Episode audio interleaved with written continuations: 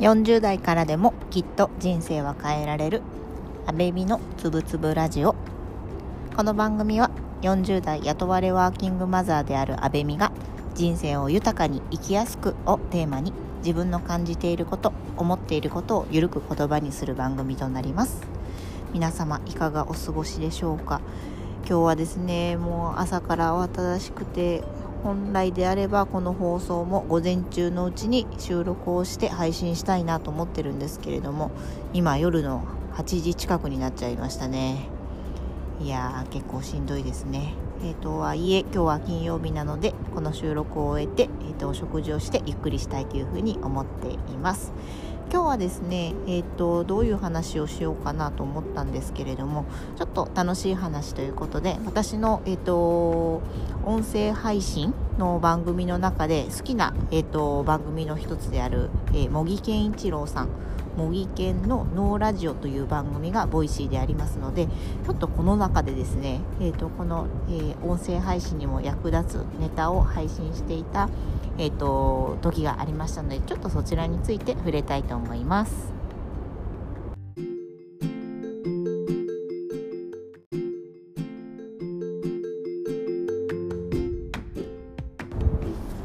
茂木健茂木健一郎さんといえばですねまあもうテレビなんかでもあのかなり出ていらっしゃいますので有名なあ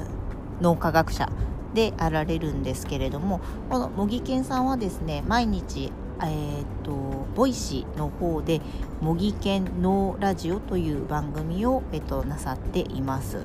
でこの番組がすごく魅力的でしてねあの毎日たった5分まあ、大体多分もう4分から6分大体目安として5分ぐらいで構成されているんですけれどもこの話が、えっと、すごくためになってなるほどなと思うことが多いのでシェアさせていただきます。この5分っていうやっぱり時間もすごくてですねこれがやっぱり 10, 10分とか15分だとなかなか毎日続けて聞き続けられないと思うんですけれどもながら聞きでもこの毎日5分だとあ毎日聞いてみたいなとか何かしてる合間に聞き続けられるのでここもすごく絶妙だなというふうに思っています。で、えーと、構成としてはですね大体、えーと、その前半部分が5分の中の前半部分が人間の例えばその考え方とか脳科学的な観点から分析された、まあ、人の本質的な話をされていてで残り5分のうちの半分ですね。後半部分がまあどうでもいい雑談なんですね。もうなんか途中で私自身もえ何言ってんだろうこの人って思うようなあの雑談なんですけどそれがめちゃくちゃ面白いんですよね。多分あの8割ぐらいがなんか食にまつわる話でで2割ぐらいがそれ以外なんですけれどもこのなんか食に関わる話なんかもすごくあのシンプルにあの楽しくお話をされているのを聞いて、まあ、非常にあの頭がいい方だなっていう印象をあの持っています。であのこれすごく、えーと、神回と私は呼んでいるんですけれどもあの昨年ですね12月のこれ皆さんぜひ Voicyで聞いていただきたいんですけれども12月の9日にですね私もこのラジオあの音声配信を始めるにあたってすごく参考になった話なんですけれどもその質問箱っていうのがあの Voicyありましてそこにコメントとかあの質問とか載せられるんです。質問箱じゃないですね。コメントを載せられる視聴者があの聞いてらっしゃる方がコメントを載せられるようなところがあるんですけどもそこであの誰でもその話の達人になれると。いうところで、まあ、人前でそのうまくお話をするためにはどうすればいいかというあの質問が来ていることに対してあの茂木健さんが脳科学的な観点で回答されてたんですね。でそのバックグラウンドとして実は茂木健さんはもうこれめちゃめちゃすごすぎるなと思ったんですけどお話しする時こういったラジオと音声配信とか講演とか何の準備もしないそうです。あの Voicyに至ってはあのボタンを録音のボタンを押してからあ今日この話しようみたいな即興で思いつきで話してるんですよね。これめっちゃすごいなと思って本当にあの聞いてて感動しました。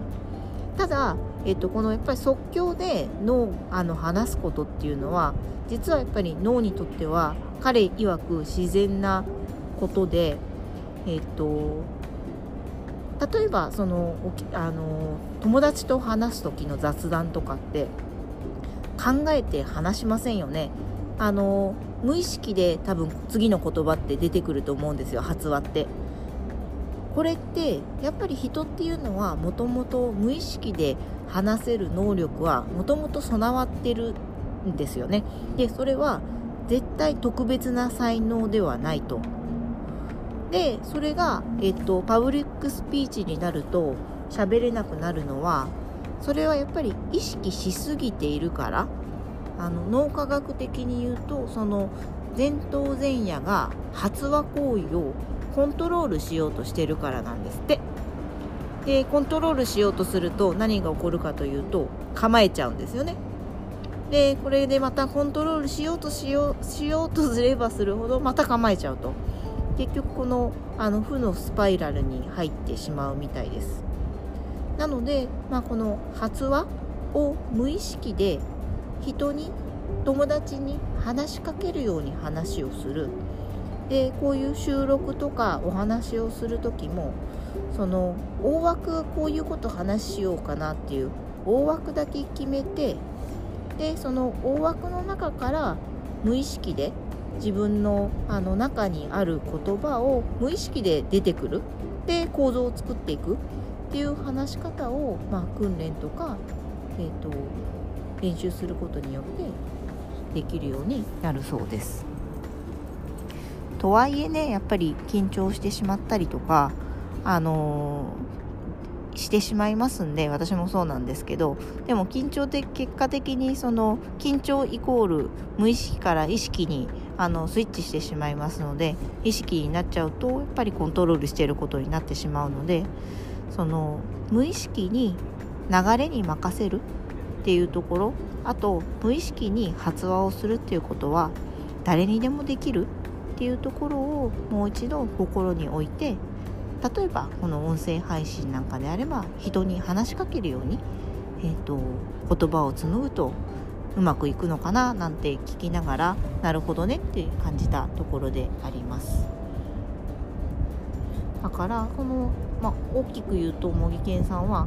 この友達と話すまあ人前でうまく話せるようになりたいという質問に対しては、まあ、友達と話すようにえっと、まるで雑談をするように、まあ、無意識で話すことを心がける。で話の大枠の流れを決めてでその後、えっと流れに任せるあとはまあ構えないっていう3つのポイントを話されていてあの大変ためになったなということで私の中で、えっと少し腹落ちしたなかなかそれでもうまく話せないんですけど腹落ちした内容だなっていうことであの今でもあの頭に残ってます。とはいえやっぱこの2番目の、まあ、大枠決めるのは分かる。構えるのもできる。流れに任せるっていうのが結局やっぱり流れに任せて話せる人っていうのはその日々の知識量が多かったりその何かを見たりとか聞いたりとかしてその頭の脳みその中にインプットされてる量があのものを言うんだなと思っていてあのそのインプットとかその流れに身を任せて話せる力量にない自分はですねやっぱり今私こういう配信の時でもちょっとこういうこと話そうっていうのをメモ取ってそれをあの参考に読んでるんですけれどもあのこういう流れに任せるっていうところがなかなかできないなっていうふうに考えててもなんでできないんだっていうところを考えるとですねやっぱり人間っていうのはそのインプットその仕入れる知識量とあと出すアウトプット、まあ、この音声配信で何話すかっていうとこなんですけど、まあ、その繰り返しで、ま、成長していくんだしでやっぱり究極で思うのはその雑談っていうのは本当に人のインテリジェンスっていうんですかね。人の賢さっていうのがすごく出るなってあの茂木健さんのラジオを聴くたびに思います。あれやっぱり即興で何も考えずにボタンを押してから話すなんてめちゃすげえなって今でも思いますし、まあ、あの脳科学者の方なんでねしかもあれだけやっぱりテレビに出て、まあ、いろんな雑談をあの披露されてる方なんで、まあ、もちろんなんですけれども、まあ、あのなかなか手が届かない、あの人柄ではあるんですけどすごく、あの尊敬すると言いますかね、あの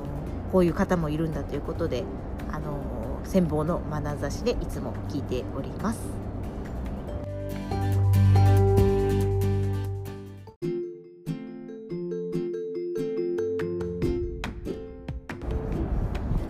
今日はですね、配信時間が遅くなってしまい、えー、仕事を終えてから配信しておりますので、えー、自分の好きなラジオ、あとそのラジオの中の自分の中の神回についてお話をしてみました。すごく茂木健さんのラジオって聞いてて、あの、心が晴れやかになるっていうか、いつもやっぱり楽しそうな雰囲気出してるんですよね。あの人生を楽しんでるなっていう感じが受けられるのでやっぱり自分自身もですねご機嫌よく過ごすっていうのはすごく大事だなっていうのは全く立場の違うあの茂木健さんと自分ではありますが毎日ラジオを聴きながら、えー、考えさせられております。では今週も皆さんお疲れ様でした、えー、土日私も少しあの子供との時間を持ってゆっくりして来週に備えたいと思います。また来週。